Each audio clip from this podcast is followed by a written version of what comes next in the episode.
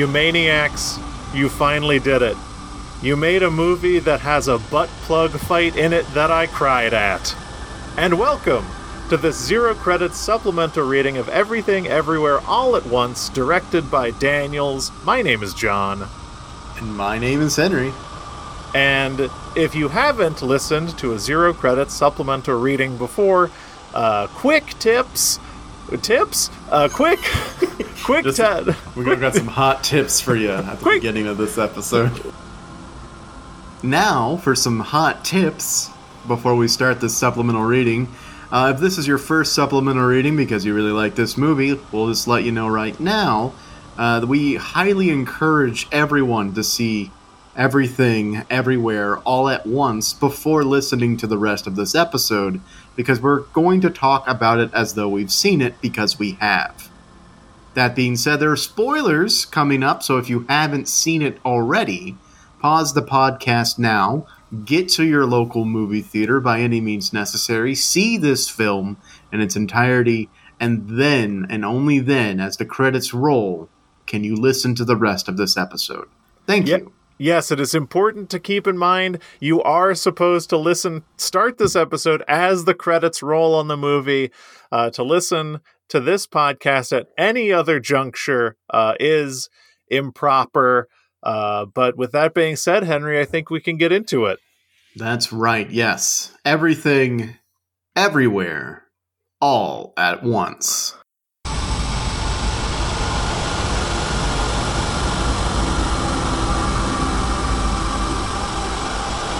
Uh, now, going into this movie, I, I think if people had experienced the work of Daniels before, they maybe had uh, maybe some preconceived notions going into it. Daniels, of course, being uh, Daniel Kwan and Daniel Scheinert, I believe.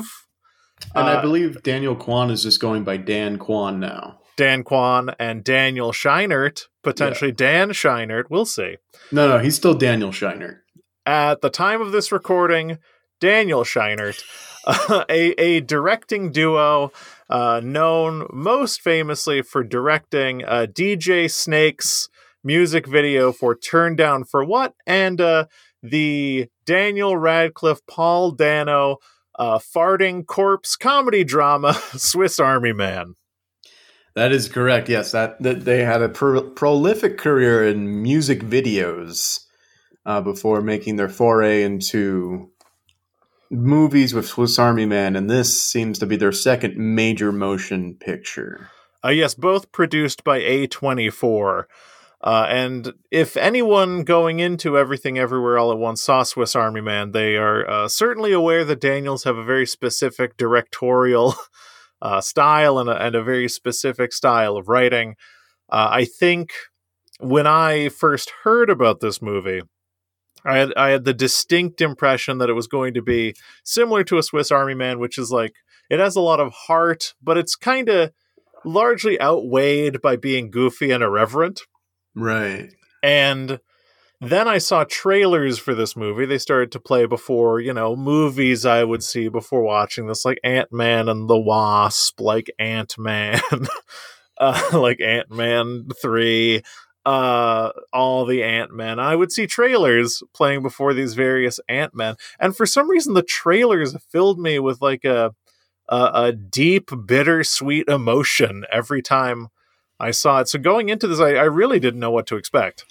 Yeah, Alamo Drafthouse, my theater of choice, was really pushing this movie kind of hard uh, for a, for a while now, to to the point where I would see the trailer and yell at the screen in my head, uh, "When is it coming out? Jesus Christ! Please let me see the movie, so you'll stop playing the trailers."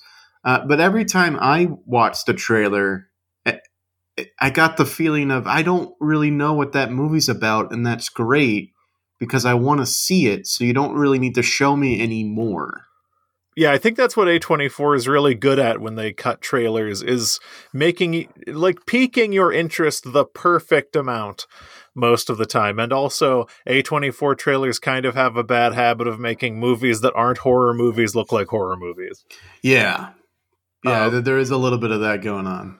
Uh, maybe a maybe a little clickbaity, maybe a little disingenuous, but who am I to judge? And I I would like to say up front that I having seen this movie, have some reservations about our ability as critics Yeah. to discuss it comprehensively and meaningfully because this movie packs a fucking punch.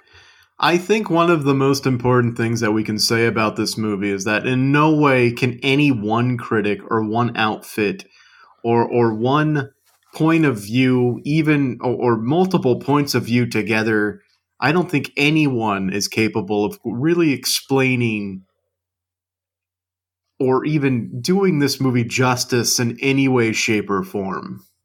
Leaving the theater, it was the first time genuinely, and I, I, think maybe I've said this on the podcast before that a movie has rendered me some variety of speechless. Uh, but I don't think that's ever been more true. I was genuinely speechless, like leaving the movie. Me and my fiance went to see it, and leaving it, no, we didn't say a word to each other because leaving it, I, I was thinking like, how do you review that movie? In my mind, I was running through scenarios like, how would I explain that movie to someone who was on the fence about seeing it? And I still don't think that I have the faculty to explain what I saw to people appropriately. Yeah, and I think explaining it, it's kind of like a joke. You know, if you explain the joke, it loses what makes the joke funny. I think explaining this movie and really breaking down the mechanics of it or, or just breaking down an explanation of the plot is a disservice that kind of doesn't help. I, it truly doesn't because this movie is so much more than the sum of its parts. Its parts are uh, incredible. Oh, parts. there's so many of them too. They're they're everything. This is something that I thought about having watched the movie, and maybe anyone who has seen it would appreciate this. Is it the only way I could meaningfully describe this movie to someone? I think is that this is the first movie I've ever seen that feels modern, and I'll explain what I mean by that. I feel like for the most part, the media that we consume outside of film and television by way of like TikToks and YouTube uh, is like highly chaotic and more impressionistic than realistic. And most of the content that we enjoy is in this very specific frame that I don't think television and movies have caught up to. And everything everywhere all at once is that. It is it is manic. It is it is constantly changing. Uh, everything is is true in this movie at the same time, and you're just kind of long for the ride. And you compare that to like any other like multi-million dollar grossing movie that comes out in theaters across the nation, which is just kind of like a plotting, like kind of serious action movie. Sometimes it has superheroes in it. Like they're not even the same breed. Right. No. A, a lot of your similar movies with this kind of budget, uh, the plot is sort of the most important thing to the audience. Like what happened in the movie? What's happening? What's going to happen next? That's the hook that's the bait on the hook that you get people to enjoy. And, and if you get people to walk away from your movies, like, oh, I understood what happened in the plot and they did really interesting things with the plot, that's really good. That's where all of the emphasis is put on, on sort of the movies today. And that's been ever since movies started talking, that's been what the genre and the medium has done. Um, barring like your art house films, your indie films, your films that want to explore something else. Uh, but this is the first time I think in a long while I've seen like a big blockbuster movie with the big budget be basically an art house film, but then also include those elements of sort of like it's it's everything. the movie, the title is very apt. Yeah, because this movie contains everything you can think of. It it is truly the entire human experience in a movie. There's a, there was a palpable feeling I got watching this movie, and I think this might be where its magic lies, is because Daniels is so heartfelt and completely irreverent. And I so at the Alamo Drafthouse, there's this little PSA that they play before every movie where they tell you not to talk during the movie and they recorded one with Daniels, and just to see these two bounce ideas off of each other to like script a PSA in this interview, I get the distinct impression that when they work together, there's not a lot of no's to ideas, and they they both have minds that work in such a particular way that watching it, and this was true of Swiss Army Man as well. I felt like a child because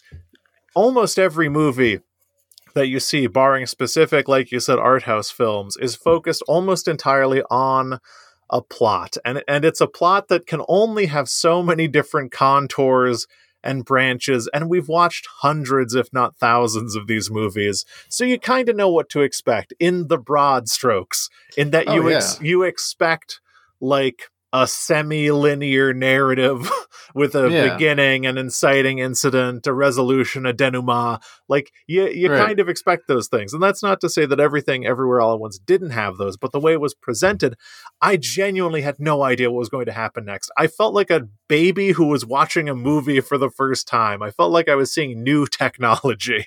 Absolutely, yeah. No, I mean the, the the form of your your standard movie is so kind of set in not stone, but in standards and practices that yeah, there are entire schools that will teach you how to write a screenplay in a way that a studio is going to want to buy it and produce it. And it's not like a formula, but it, there there are these parts. You know, your your act ones, your act twos, and your act threes that contain certain elements that every movie that has come out in the past couple of decades has followed.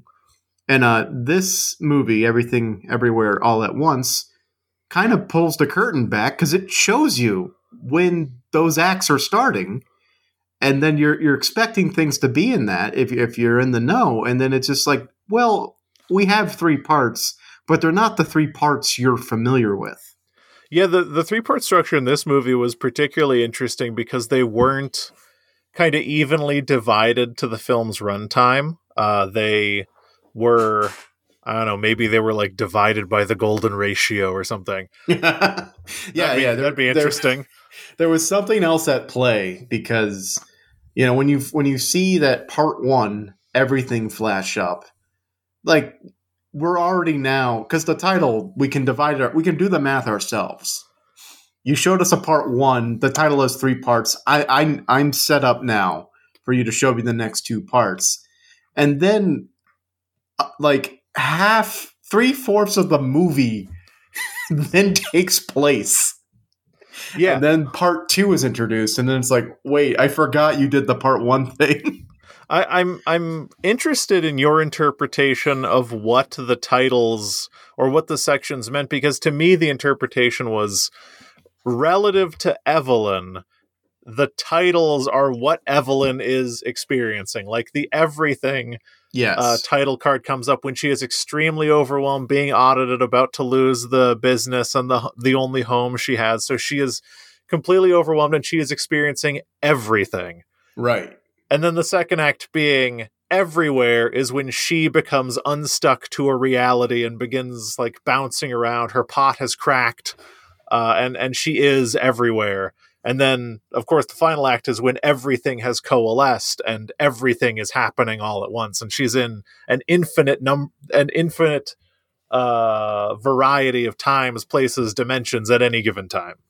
I, I really like that interpretation because as I was film filming it, I didn't film this.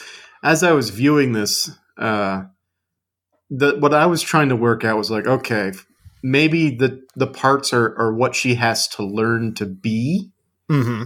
Um, so like you know, because everything that that first section also includes her learning about the multiverse. Oh, true, true, yes, and all these other things. So it's like, okay, so first she has to learn how to be everything.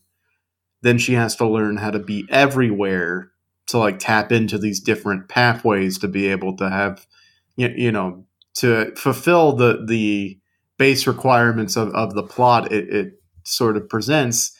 And then, you know, she doesn't have to learn how to be all at once but it's just sort of the result. But I like your interpretation more of what she's having to deal with in each part because I, I think that's that's a better interpretation. I think both interpretations are valid, and I think both of them kind of coalesce around what I what seems to be a misunderstood plot point, in my opinion, which is the all at once, the very end, where it seems like she's happy and can live in the moment and then gets distracted when she's talking uh, to the auditor. And it, it seems like some people's interpretation of this is that she's still feeling like the pull to the multiverse but my read is like from the like dozens of like sounds and voices layered on top of each other is that she is yeah. everywhere all at once.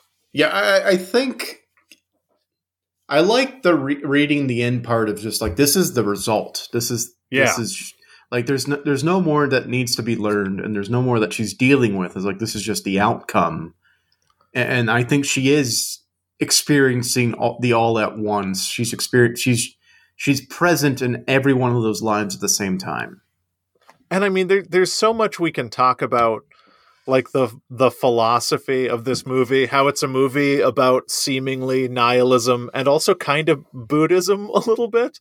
Yeah. Uh, there's there's there's a lot of philosophical uh, meat on these bones, but you know what? There's also a fanny pack fight scene. Oh man, the the great part of this movie is like it doesn't try to ever be more important than it is. yeah. Know? It, it, it doesn't feel pretentious. It doesn't feel like it's flying in the face of the action movies because like oh no we're gonna we're gonna lean on the traditions of like your your traditional kung fu action movies because that's the vehicle that we want to work with. So we're going to get the Jackie Chan School of Fighting with the fanny pack and but we're also going to do like the un Jackie Chan like thing and we're going to reach our, our, hands into an aquarium to fill that fa- fill that fanny pack full of rocks. Yeah. it, this is the thing that I think made Swiss Army Man so great is it is a movie with a a ton of heart and has uh a mean experimental streak, but it is never too good for a fart joke. like right. everything everywhere all at once is never too good for itself. It's not a Tarkovsky movie. It's not a Nostalghia or a Solaris. Like it's not it's not up its own ass. It's just a movie where things are up asses. Right. I, I feel like if there were rules for this movie, like rule number one is like we're got, we got to keep it fun throughout for the most part until it you know comes time for the very serious things. And even those are still presented in fun ways. It's not like even though characters are monologuing like every their every thought and feeling in a way that you might see in like a play it's like yeah but they're rocks. Yeah it's so it's so fuck you it's so good and like i know we're all over the place i know we're everywhere all at once but like the cast of this movie is just okay let's untouchable. Just, yeah. Let's talk about this very just historied cast. Just very what is the word? The the the the dignity, the the the, the career this cast has had is amazing. So I I think I, I, saw a little bit of this on the film Reddit, which is never a place one should go. Uh, but a lot of people seemed to not understand why this movie seemed to be like a very big movie for like uh for for like Asians in film. Uh and I don't think they understand where people like Michelle Yeoh come from. I don't oh, think man. they they understand where people like James Hong come from. Like yeah. the, these are people with extremely storied careers, and I feel terrible because I do not actually know how to re- pronounce K Hua Hua Kwan's K yeah. K Kwan. Yeah, I, I don't know. I, have been I've I've been calling him Ki Ki Hua Kwan, but I, I, don't know if that's correct. You know, I'll I'll look up the pronunciation. Yeah, but uh, I mean James Hong. We just just casually glancing through the, this cast's career. James Hong is, is one of the most prolific actors ever. Yeah, he, he is one of the most prolific actors in history. Uh, in uh, let history. let alone let alone actors who are Asian. He's been in everything. He he is a voice or a presence in everything you've ever watched. He is the everything everywhere all at once. He he absolutely is.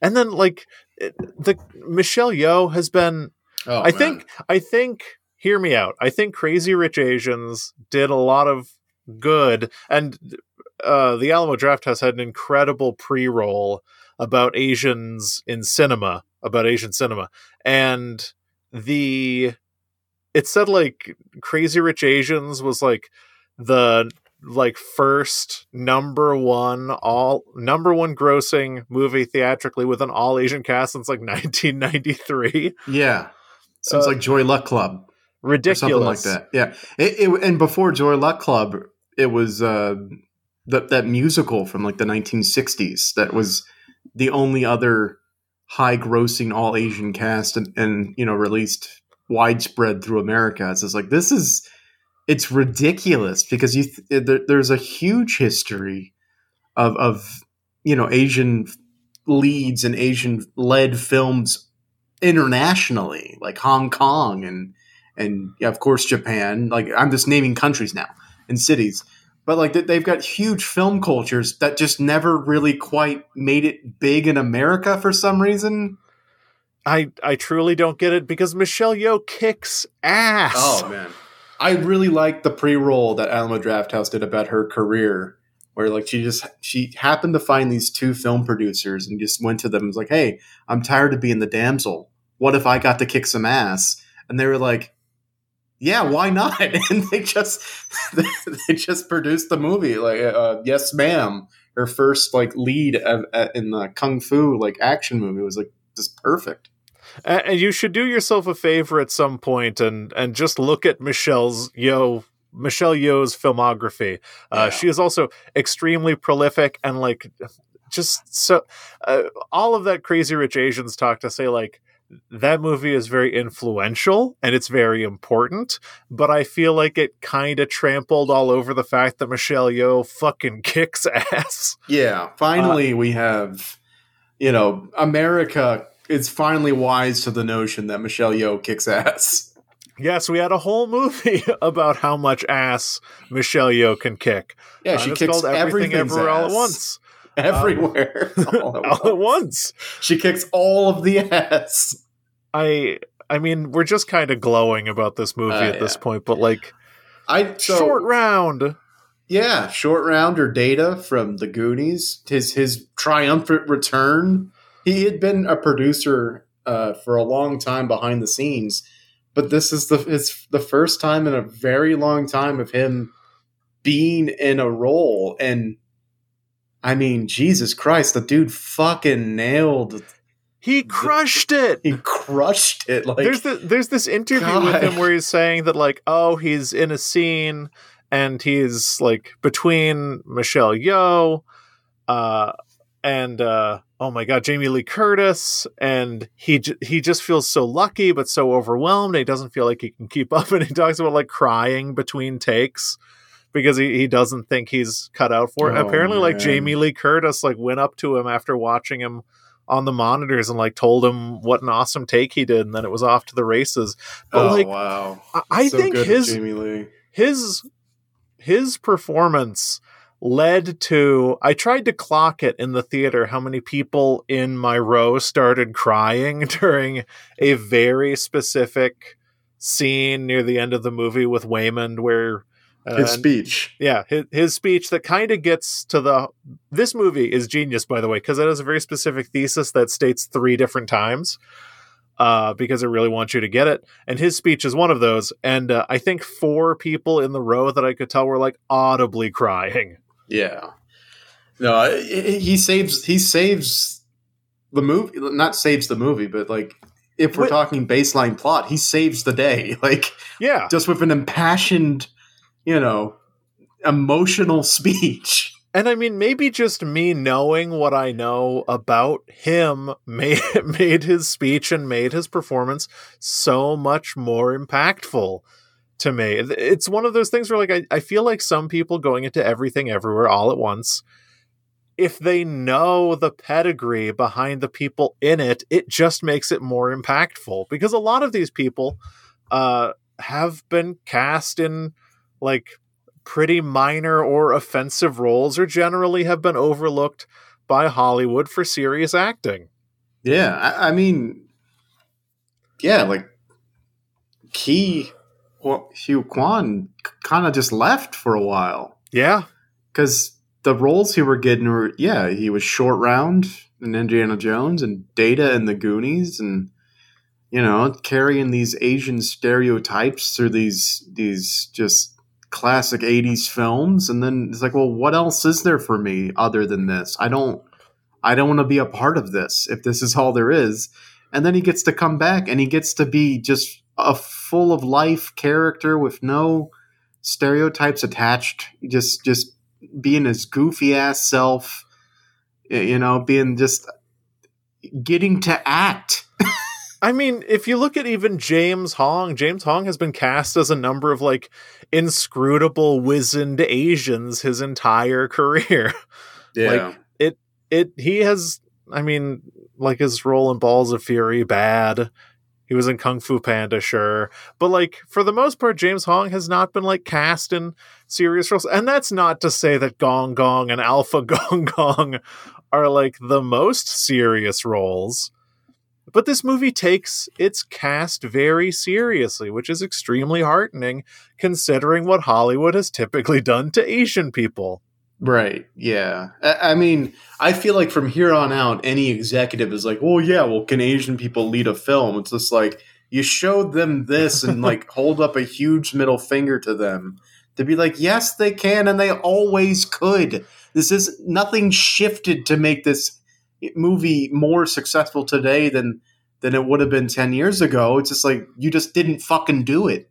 I, I think I don't know if this interview was actually part of the Alamo pre-roll or not, but there's an interview with Daniels where Dan Kwan is saying when he pitched the idea of everything everywhere all at once to studios, they were like, "Yeah, but can an all Asian cast like really make money?" And he's like, "You guys gave me money for Yeah. a movie where Harry Potter was a farting corpse." Right, exactly. It's like you think this is a tough sell when Yeah, yeah. It's it's it's ludicrous but god i i feel like i feel like we keep talking around the plot of this movie because how do you even talk about it other than in like uh like uh separate statements like oh Raccacoonie was amazing Oh my gosh. i mean Raccacoonie was like highlight Rak- of the film to me Raccacoonie. Amazing because it starts out as like a misremembrance yeah explaining the plot of Ratatouille to her family. yes So, so And- they're they're delight and laughter, and then it turns out no, there's a universe in which it's raccoons.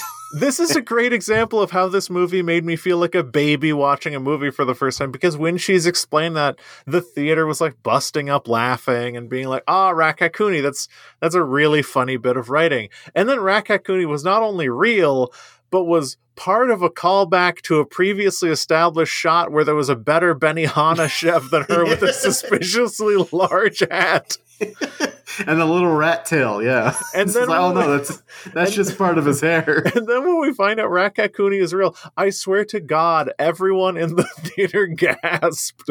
Yeah, Like, they saw the raccoon, obviously. And then it took about two beats for them to realize right.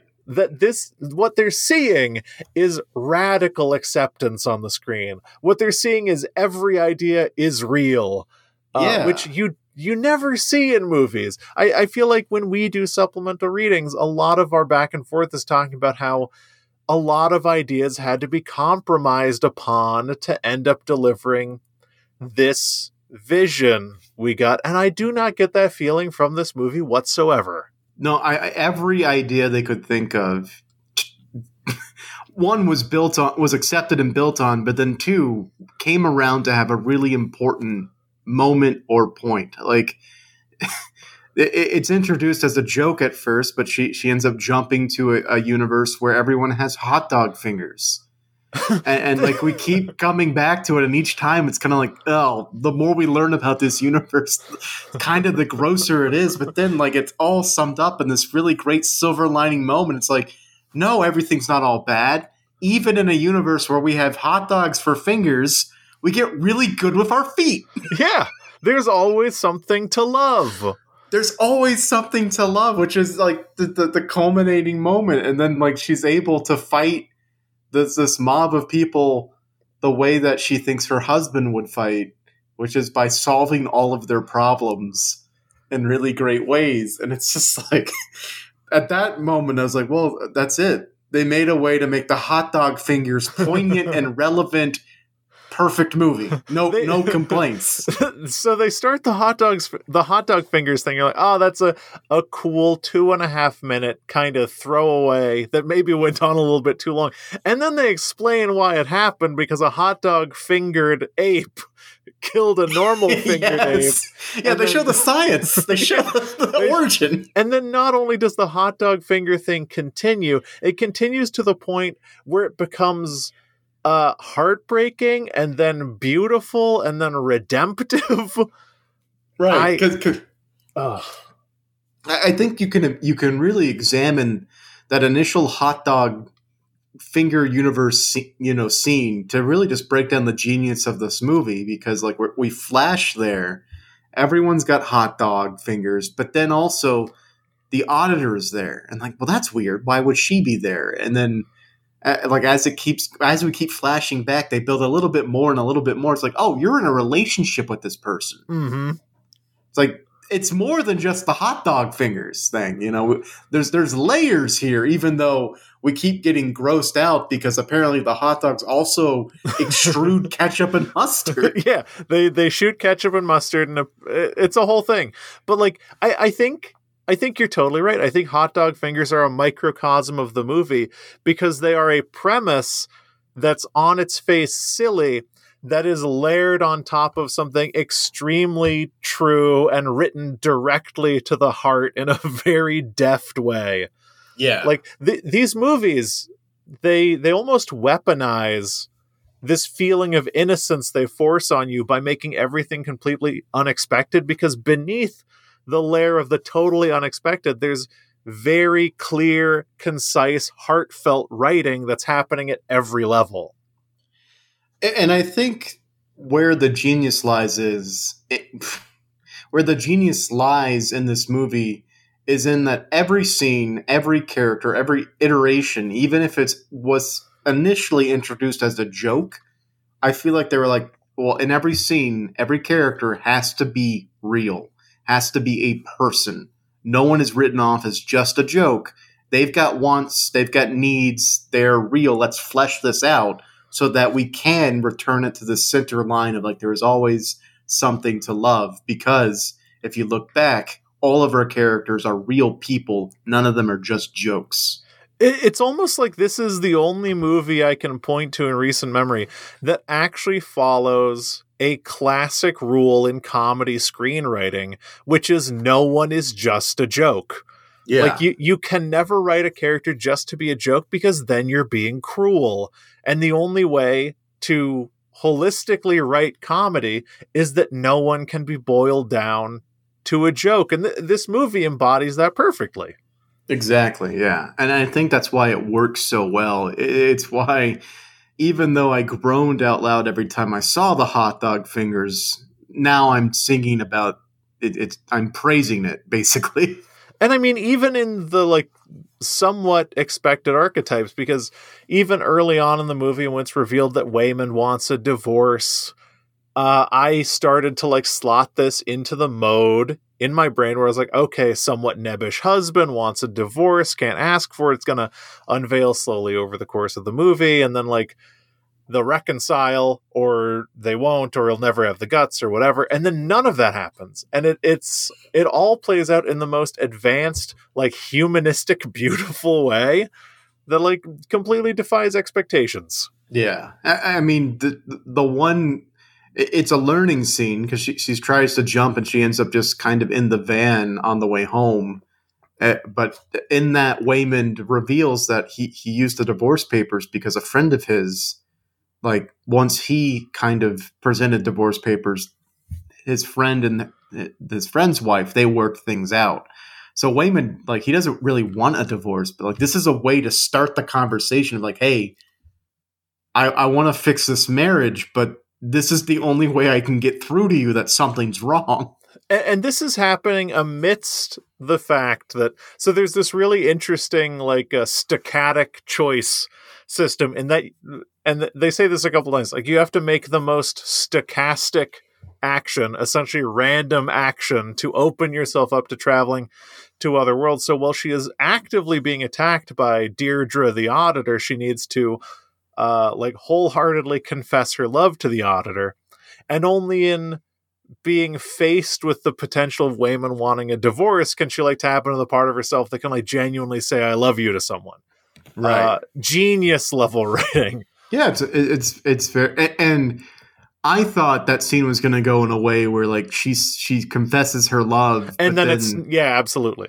But yeah, but then it, you know she's saying it in both universes, so like it, it fixes the problem. But I think geniusly they didn't lean into the easy out. There there are no easy outs in this movie. It, everything is work, which yeah, I think just elevates it even further because now it's like we you know maybe they thought we would expect that and now they're saying no your expectations will not be met with logical outcomes here uh, because life is work that that's at the, and we're gonna make you work to get there we're, we're yeah. gonna make the characters work to get to the to the resolutions there is no easy way out. I mean, it's it's a funny movie with butt plugs and Raccacoonie, but this movie is challenging. This movie challenges you to engage with almost every single thing that happens.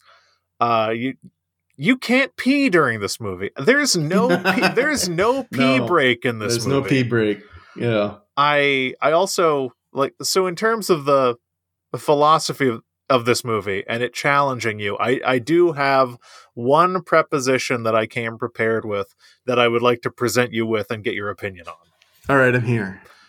I think that everything, everywhere, all at once has effectively replaced the usefulness of Camus' The Myth of Sisyphus.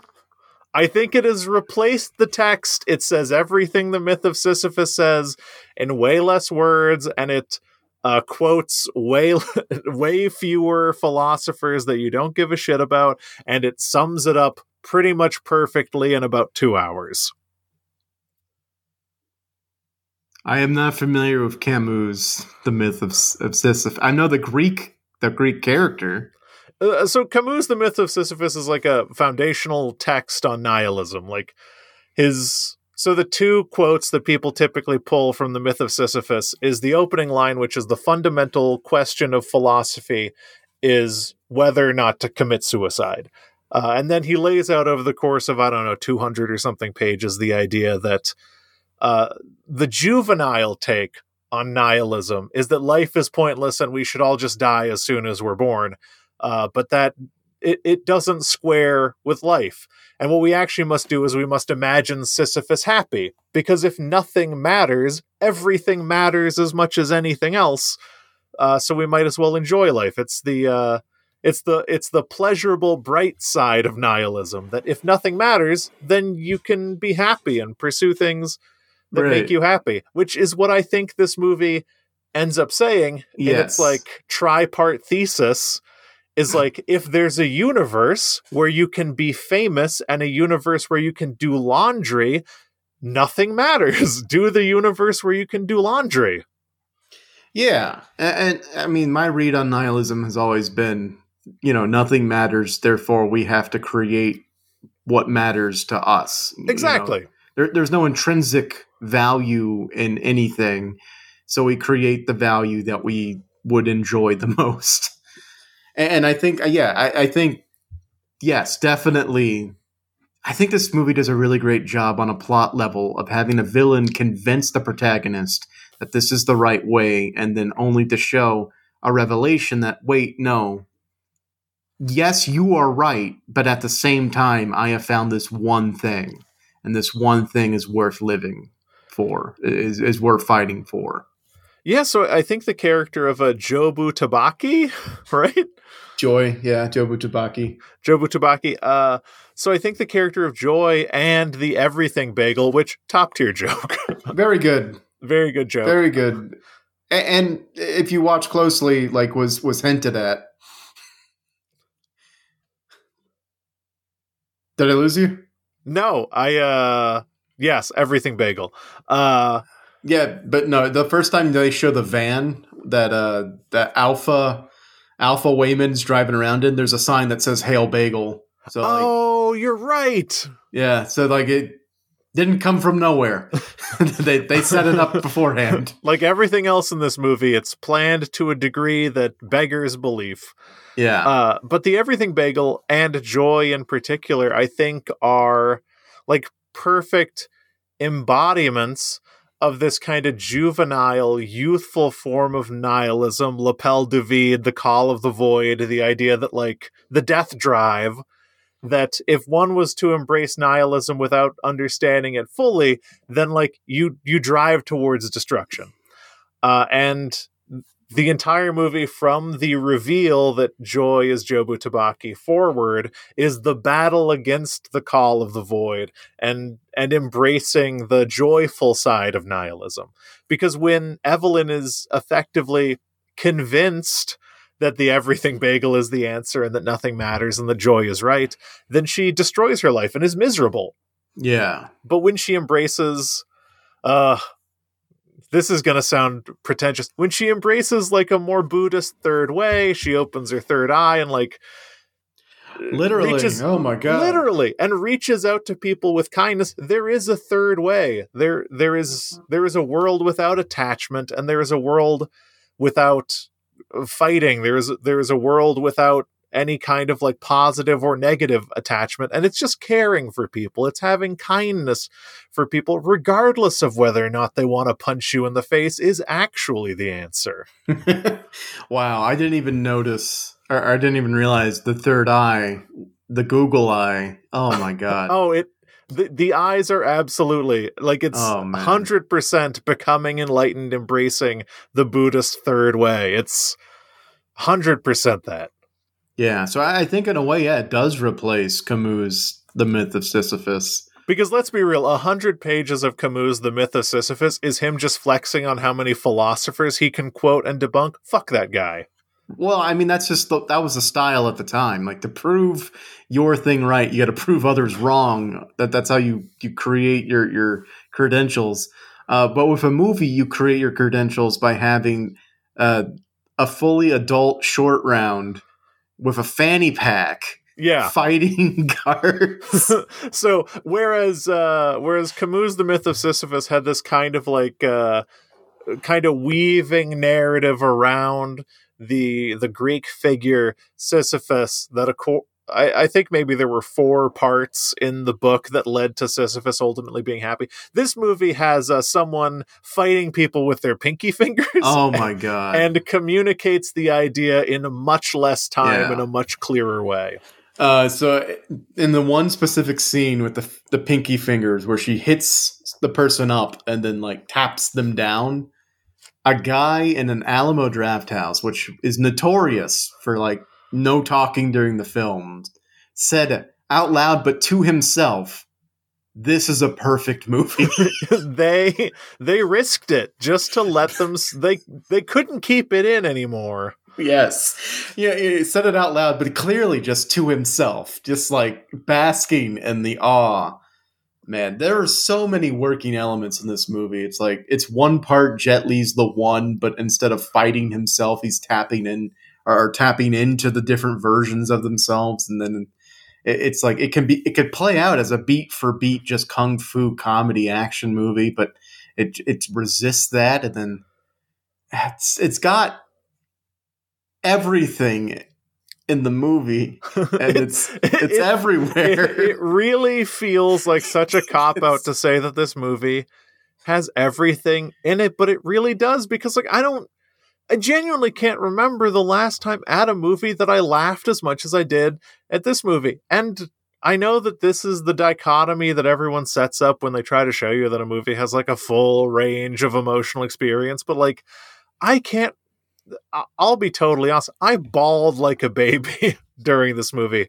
And Wow. and discussing certain parts of this movie makes me really emotional. But like yeah, I the person there was a couple to our right. We got pretty bad seats. We were all the way in the back. Uh, but a couple to our right, both of them were like shaking, crying during parts of the final act of this movie. Uh, and then like a few other people in a row were like audibly crying at this movie, but also like I don't know that I've seen a theater react uh, with so much laughter to a movie. I mean, during the part where they're in the universe where the conditions weren't right for life to form and they're rocks, dead silence. Oh my And god. The theater was laughing uproariously. This that I think that scene might be might be my favorite. It's so ballsy. It's so good. it's yeah. So, good. Anyway, And- this is the new and myth of just- Sisyphus.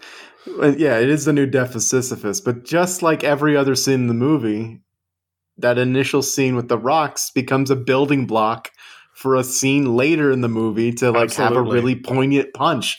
My I thought my real favorite moment of the movie is it's during like one of the three multiverse jumping monologues because Mm. there are three of them. They're all great. They're all performed by different characters Like I said, tripartite thesis. it's amazing but it's it's it's um it's Michelle Yeoh's character's uh, monologue, and then The Rock just turns around with googly eyes and says, "Like, and just says, I'm gonna get you." yeah, there are no rules. rules.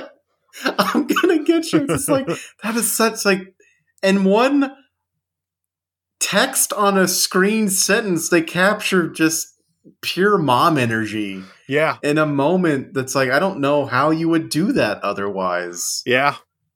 And, and then there, even after all of that, and after Michelle Yeoh's like uh, part of the tripartite thesis, the ultimate resolution for this movie, which is I think like the the the most the most Buddhist take on it, is it's only resolved in letting go. Like only in loss of attachment can someone have true attachment. So only in like letting go of joy is she able to have joy because it was the having joy that kept her from being with joy. Right. Yeah. Letting go of the possessiveness to have them come back to mm-hmm. you on Yeah, your own accord. Because in any other movie, if she went up to Gong Gong and said, This is her girlfriend, that would solve it. yeah, that but- would magically solve it. And, and I really like. Yeah, sorry, you Oh. were about to say. No, it's just that that's not the heart of their problem. The heart of their problem isn't that she's not a strong enough advocate, it's that she holds on too strongly. Yeah. Yeah. Oh. Man, Gong Gong's a great character. I, I like I like Al, I like Alpha Gong Gong with his ro- robot computer suit. when when when James Hong says I am Alpha Gong Gong, I gasped.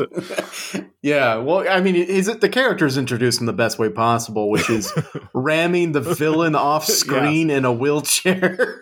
Yes, absolutely. Which is just his regular wheelchair, but with a fax machine and a coffee maker attached to it. Oh man, I, I know. Yeah, his little headpiece includes a like it goes all the way to his mouth. Yes. It's so good. oh, there's so many great details, John. Uh, and one of which is a is a song you might have caught. Um, I don't know about this one. Oh, you you didn't catch this. Doesn't seem like it. What if I were to tell you that a one-hit wonder from the from uh, the 2000s is in this film? No, I don't know what you're talking about. What if I told you a one-hit wonder from the 2000s is in this film multiple times? Uh, please tell me. What if I told you the song Absolutely open parentheses story of a girl close parentheses is in this song is in What? this movie f- over 4 times? What? Are you fucking kidding me? I am not. When? Okay. Um so the first the first time that you kind of get a hint of it is when uh Alpha Alpha Waymond is explaining to um Evelyn just what's at stake. Uh, it's the monologue where the, it says like your clothes never fit quite the same way, and I forget the neck the something about your coffee being bad. Mm-hmm. those are lyrics straight from the song. What? to start. Um, but here, here's a quote from uh, from Dan Kwan. Your clothes never wear as well the next day, and your hair never falls in quite the same way. Yeah, yeah, yes. Alpha Waymond says that to Evelyn verbatim. Uh, and he- here's here's Dan Kwan to explain. We were writing this scene, and as we were writing this monologue, we were struggling. Then these words came out of my hands, like the muse inspired us. I was like, "Oh, this is good," but I didn't write this. Where did this come from? So I googled the lyrics, and I was like, "Oh, this is the song from the '90s that has that has been stuck in my brain, somewhere in my subconscious, waiting to come out." And I was like, "That's really funny. I'm not going to tell anyone." And just see if anybody notices. I love these two people. So the night before shooting, we were like, we have to rewrite it. We can't just steal this guy's lyrics. That's so stupid. But we couldn't come up with anything better. So we just shot it with the lyrics. I cannot believe that. It is. I looked up the lyrics. It's true. It's true. And then Oh no. they were like, okay, we got to change it. They're going to, they're going to, someone's going to notice during the screening. And no one did. So they were like, okay, well, instead of changing it, what if it became a part of it? Maybe we can just put the song in the movie and it'll become a part of it. For some reason, it makes sense in the multiverse, and it kind of grew from there. So they contacted the songwriter. Nine John- days or whatever. Yeah, the lead singer. They contacted Nine Days' lead singer, John Hampson, uh, who was really thrilled about them using the song. And they, they said, What if you re recorded the song four different times so we could play it in four different universes? Oh my god, what? Is this playing diegetically in the background? I didn't notice it. Um, you will notice it on a rewatch. Now that I've told you, you I mean, will I, notice. I have tickets to see it again later this week. Right. Uh, the second version of the track is called "Absolutely Story of a Chef." oh no, is it the Benihana? It's in the Benihana. Oh my god. Uh, the another version is called "Absolutely Story of a Dom." Uh huh. Yeah, plays in the, the bondage scene. Yep. Uh, and then I can't find the last one, but there are layers of layers of absolutely story of a girl, a, a one-hit wonder from Nine Days, interlaced into this movie four different times, and that is just brilliant. This is this is you are witnessing in real time what this movie does to you because my mind right now is blown to pieces. I noticed the song twice. I didn't notice they had changed the lyrics and, and re recorded it for the different universes. Um, but I, I definitely clocked it when Waymond said, Your clothes never fit quite the same way. Your, never, your hair never falls in quite. Or, yeah. When he said that, I'm like, That's from something. There were about 10% of the audience in the sold out showing I went to that that laughed at that and I was like, I guess it's funny. Uh, I had no idea. That is so fucking mind blowing. Yes. This Oh my movie. god. This movie's in, it just. It's crazy. I can't. It's next level. Maybe this is what would happen to any movie if we gave people like pure creative control in the way that A24 seems to have given Daniels. Yeah. Complete creative control and then just as much time as they need to actually write and film it. Yeah. I I'm I'm reeling. I'm I'm trying to recover. This is how I felt. this is genuinely how I felt leaving the movie with this feeling of like total awe and respect for the thing that I just saw. And you telling me that one fact, I'm I'm reeling because I'm imagining a world where every movie has that kind of leeway to just be like, uh, this nine days song I accidentally wrote it. Let's not only lean into it, but let's lean into it 10 times harder than anyone would have thought we would have. That's what this movie is pure commitment. Yeah. Here, to give you some time to recover, here's the verse absolutely story of a Dom. Uh, this is the story of a Dom. She ties me up so good, but it's so wrong. Oh no, And- they changed all the lyrics. And while she'll post uncensored photographs, I absolutely love it. My safe word, smile. oh, that's very good. And apparently John John Hampson wrote that. Like the lead singer came up with the new lyrics himself. I mean, I feel like this is just me being in creative mode, but like if you got to a point where you reached out to John Hampson himself, he's got to write the lyrics. Right. Like you have to respect him enough if you used his lyrics as dialogue in your movie. That's I'm so blown away. You, That's you so- might have stopped the podcast in its tracks. I, I know that's so such great lane, such creative work, such great details for like if there are throwaway jokes in this, which I don't believe there are, but if you could describe something as a throwaway joke, that's it. Like it's just in the background It's for ins- people to maybe notice. It is truly insane to me that the closest this movie gets to a throwaway joke is full on dialogue spoken by a character at a pivotal moment, followed by multiple renditions of the song tailor made to their individual multiverse. yes. Yeah. That's just how this movie rolls, dude. Like, That- this movie is full gas. Right. I mean, it's it's truly it's it's truly elevating the medium of filmmaking to a, a level that I, I think needs to be held as a new standard. like you need to put in that much effort and that much work to, to make sure all of the parts of your movie's engine are humming on the same frequency.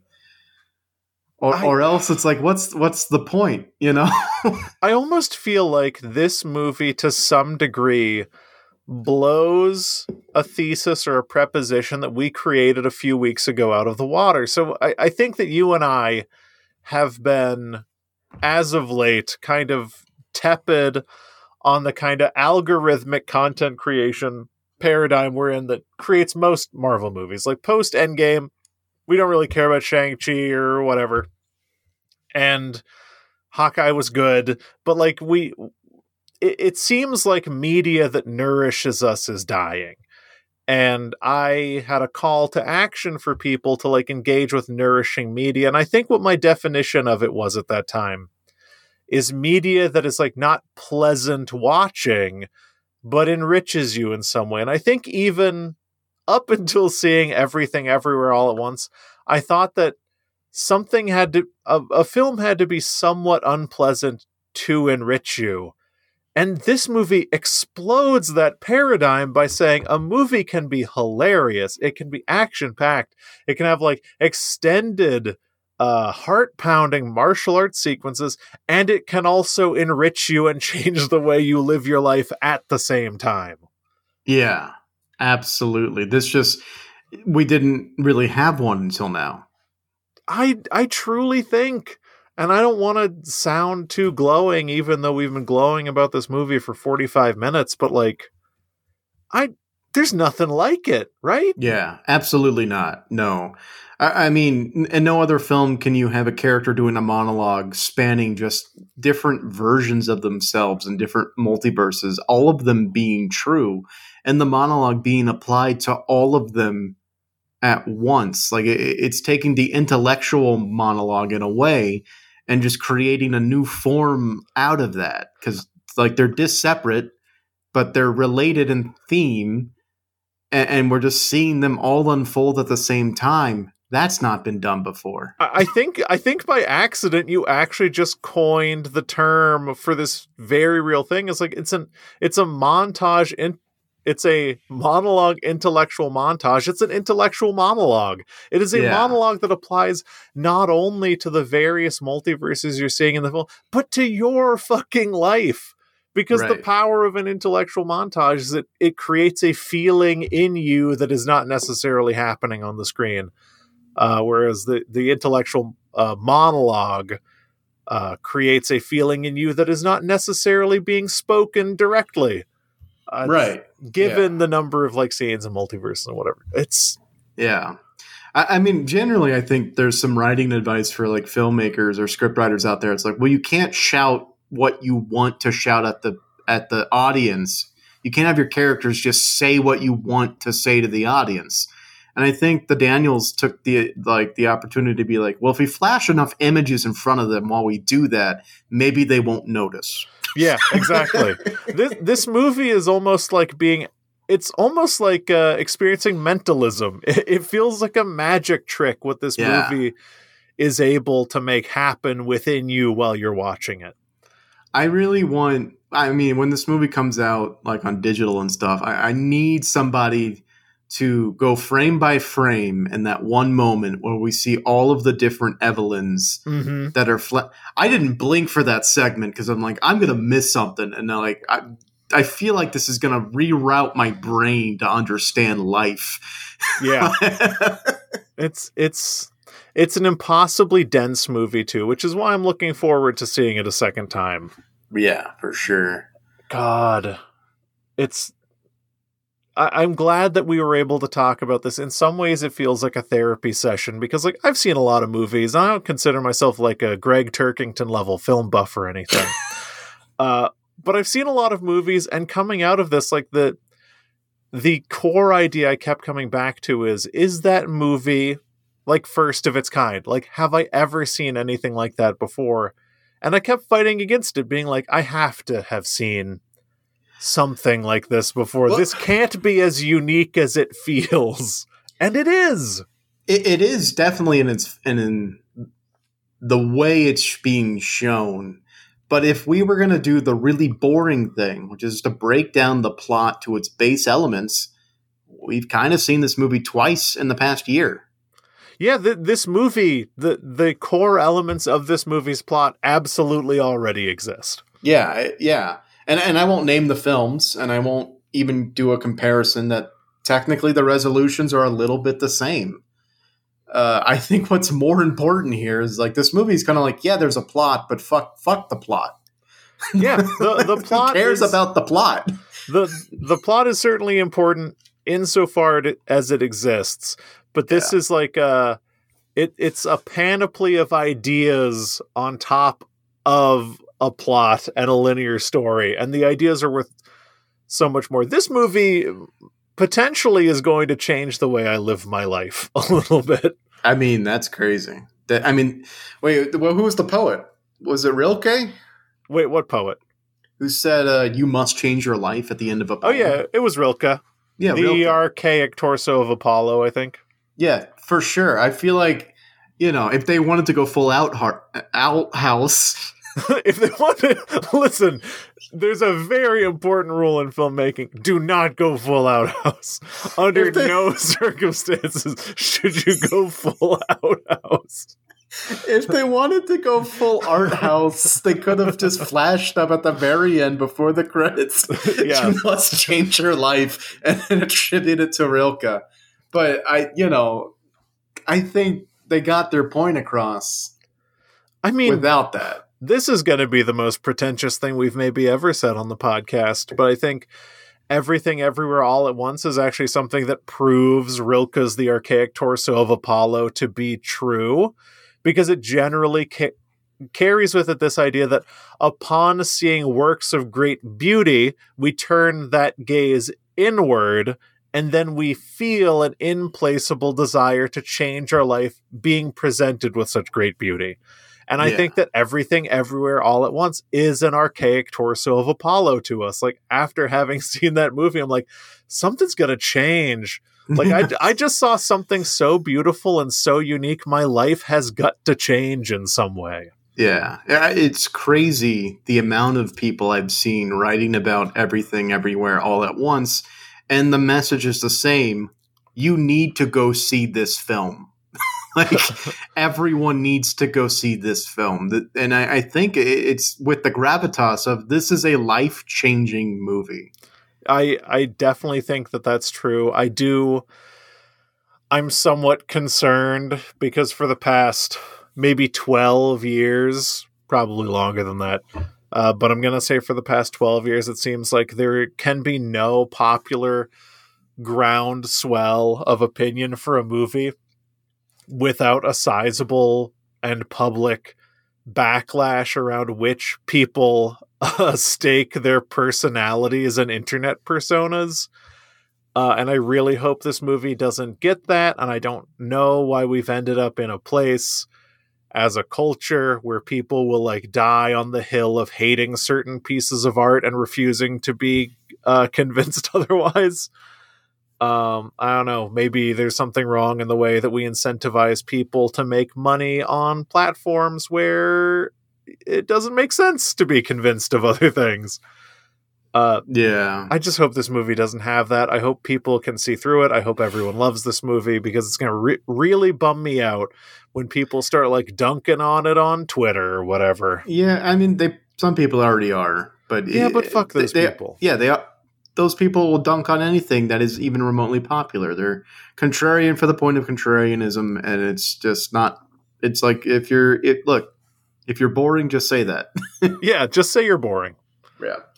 Uh, well, I have to say this because otherwise I'm going to regret never saying it. Um, I, from a storytelling perspective, what I really like about this multiverse film is that if you were to happen to remove all of the multiverse parts out of it and just had the scenes like in the laundromat at the audit bef- at the uh, the IRS office before like the crazy stuff happens and then the party and then just a scene in the parking lot. If you were to just remove the middle part all the crazy stuff you still have a coherent start to finish. Yeah, everything still makes sense because when she when she embraces the nihilism of Jobu Tupaki, she's just having what could be perceived on the outside as a mental breakdown from being overwhelmed. Yeah, like just it, it's amazing that they kept that through line and then and interspliced all of the really cool parts. Like yeah, but it's just like they, they they made sure to to make sure like that that structure was there so that the movie would hold. And, and that it, that's crazy. It's it's such an incredible feat of writing because all of her growth also happens in those scenes.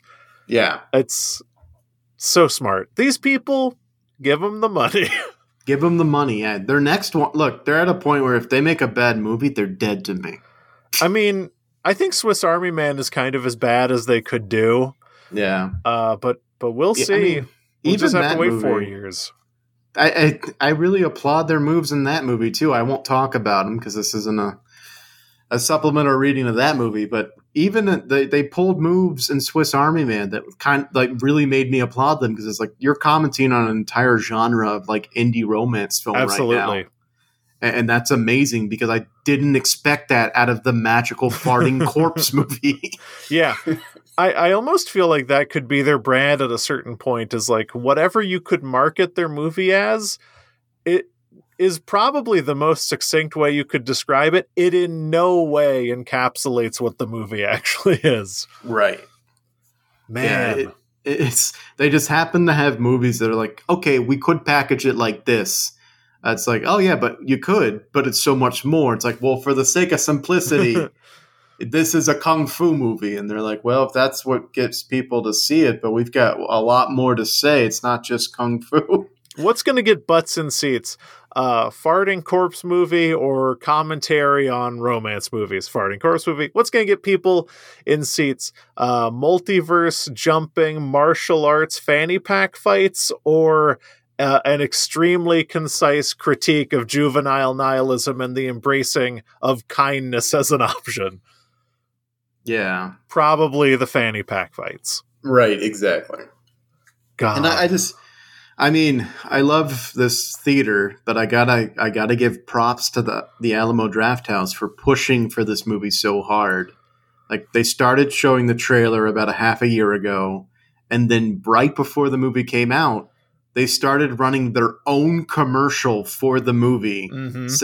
as in like an Alamo Drafthouse recommends like they the, the someone saw that movie at Alamo Drafthouse and was like we got to make sure people see this film From my understanding, uh, that is exactly what it is. Is people at certain people at Alamo Drafthouse get screeners or go to the premiere, and then they try to boost movies that they genuinely think are important. well the, I, I applaud that i will Yeah. applaud that to the end of time. I uh yeah, there are apparently whole movie theater chains in America that are uh you might bristle at this. There are apparently whole movie theater chains in the United States and Canada that have yet to show everything everywhere all at once because they are continuing to show Spider-Man No Way Home going into its 5th month. What? Yes. What? Yes. This is this is It's true. it's out on digital this month. It- I, I it- know it's out. It's out not even on digital. It's out on the home video this month. But yeah, apparently there are um, whole movie theater chains Oh in, in less populous parts of America Oh That- my god! that because of the pricing, even though Marvel movies take a bigger cut than A24 does, they have made the decision to show Spider-Man No Way Home uh, going into its uh, fifth month rather than everything everywhere all at once. So uh, theaters Listen. are dead. Li- listen, folks at home who have already seen the movie. If you could only watch one multi-dimensional story this movie yes. this summer, If you could only watch one multi-dimensional story, kind of the same beats and has a raccoon in it, yeah. uh, watch everything everywhere all at once. Even though Spider-Man- No Way Home is quite good. it came out last year. That was last year's multi-dimensional movie. This is the multi-dimensional movie of 2022, baby. Yeah, well, it's it, of the season at least. oh, yes.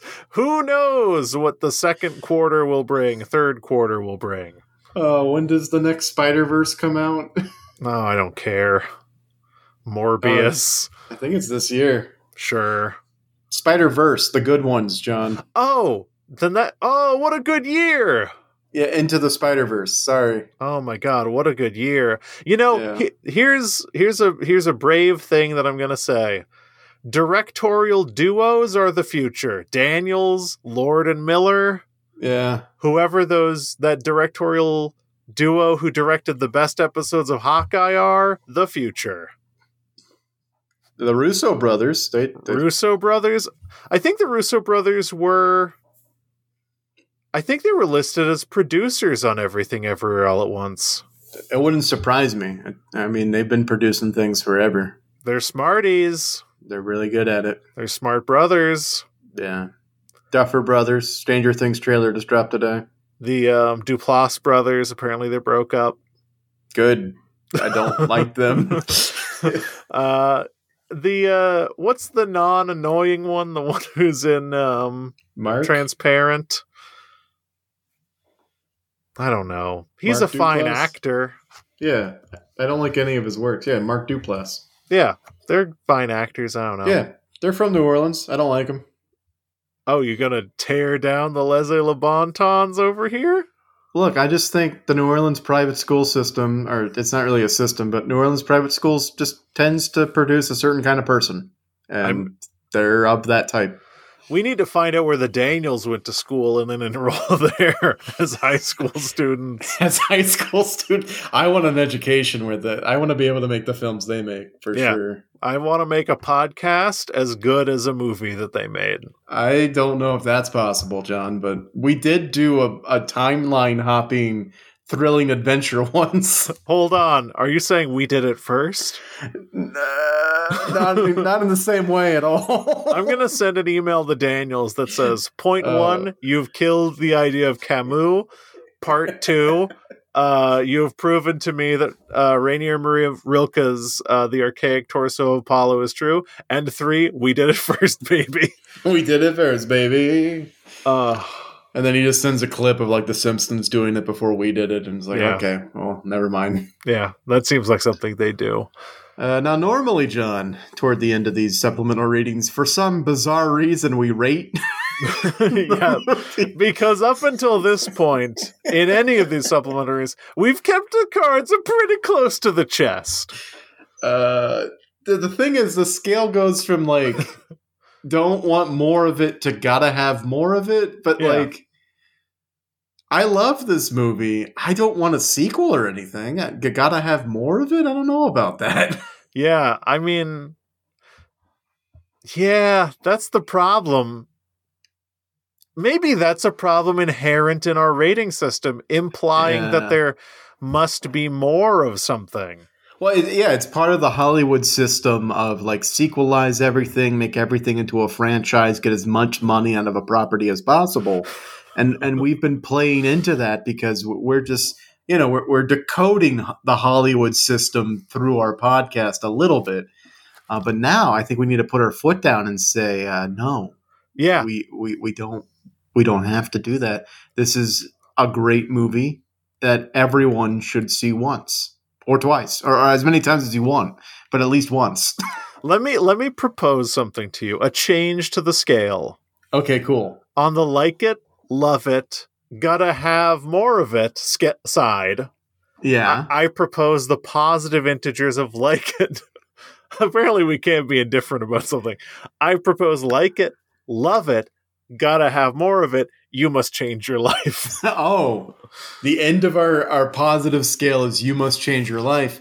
I will accept your terms, but we do need a pejorative to match. yes, unfortunately, on the negative side, it is don't like it, Don't love loathe it, it. Loathe it. gotta have less of less it. of it. You must end your life. Oh no! oh no! Pray. Pray we never, pray we never talk about a movie. Oh no, that's ter- oh, that's gonna oh, as soon as we watch any of the Venoms. oh no, they're all to be straight. You must end your life. Oh, no. We don't All have right. to adopt the scale. It's only No. I'm- No, no, this is only a business case. This is no, sorry. Any changes are are far reaching. So yes, I approve motion passes the new scale from you must end your life to you must change your life. There is no point on the scale in which your life is fine as it is. By the way, No, of course. Well, you wouldn't be watching movies if you were fine with your life, right? yeah, you'd be like playing pickleball or something. Right. Uh, so, in the case of everything, everywhere, all of all at once, uh, this is a definite. You must change your life for Yeah. me. This is the the as far as I'm concerned. For the art form of filmmaking, it is peak of the art. It is the archaic torso of Apollo. You must change your life. See this movie. Uh, you've seen it already. See it again. Yeah. Highest praise possible. This movie. I mean, I think people knew when they started listening when this wasn't a fucking Marvel movie Yeah. or a Batman movie. I think people knew that this one was going to be pretty special. We didn't even talk about this, but this is like an emergency broadcast supplementary because we both saw it. We Yeah. didn't we didn't say, "Hey, This we're going to do a supplementary reading of this movie," and then we went and saw it. We both saw it and Yeah. they're like, "Well, we f- we gotta," Right. Yeah. This was an unplanned supplemental reading. which I think is a first. I mean, other than like the first one we Well, did yes. drunkenly about over their garden wall. Ah, we got very drunk and talked about cartoons a lot back then. yeah. Now I don't even drink on the weekday. Yeah, I drink a lot of beers now that I'm unemployed, but anyway. But anyway, this has been a zero credit supplemental reading of everything everywhere all at once. We hope you enjoyed the discussions we raised today, and we hope you've got thoughts of your own. And uh I mean we're good to wrap up, right? yes, we're good to wrap up. If you if you do have thoughts, please reach out to us in the ways as follows while I read you the very straight uh social media reads which typically follow a supplementary. I don't know why this is so hard for me this week. If you want to send us a tweet about the movie, anything we said, the death of Camus or the birth of the new rating scale, the birth of Alpha Gong Gong, you can do so by sending a tweet. That's what you do to at ZCPCWHJ on twitter.com, which stands for Henry. That stands for you must change your life, John. And if you want to change our lives by sending us a cute little email, maybe put a little kiss, maybe put a little kiss in that email, uh, you can send us you can send us you. you can send us a kiss email uh, to email at zerocredits.net. The website is still up. There was a there was a close call that I won't get into, but the website is up. Our What? forwarders, our forwarders still work. Don't you worry your pretty little head about it. We are on What is happening? we are on most podcast services wherever you get your podcasts except Stitcher. Uh, so wherever you get this podcast from, uh, please rate or comment if you're able, and if you're not able, uh, the best thing you can do is to find someone and tell them first of all to go see everything everywhere all at once. It is a life changing movie, and we mean that genuinely. We gushed about it for an hour. Uh, but secondly, you should tell them to listen to this podcast because it's fine. Uh, because word of the mouth is the only way we can survive. Uh, so tell your friends across many multiverses, stick your hot dog fingers in their mouths because that's how they'll know about the podcast. In the universe, where sticking your hot dog fingers in someone's mouth makes them learn about the podcast. And from everyone here at the many multi-dimensional studios of Zero Credits, we want to wish you a happy week. Goodbye. Goodbye.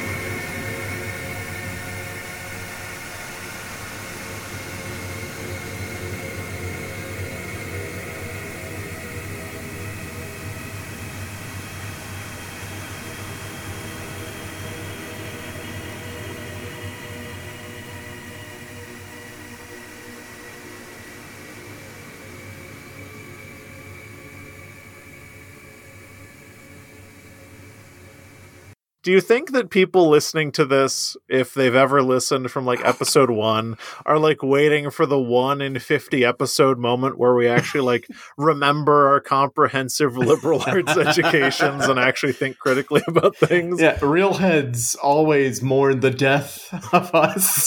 the, the death of us actually looking at things through like a meaningful literary critical lens. Yeah. Yeah. Long live the two idiots that reign 99% of the time. I just type on computer now and then we talk about bad movie.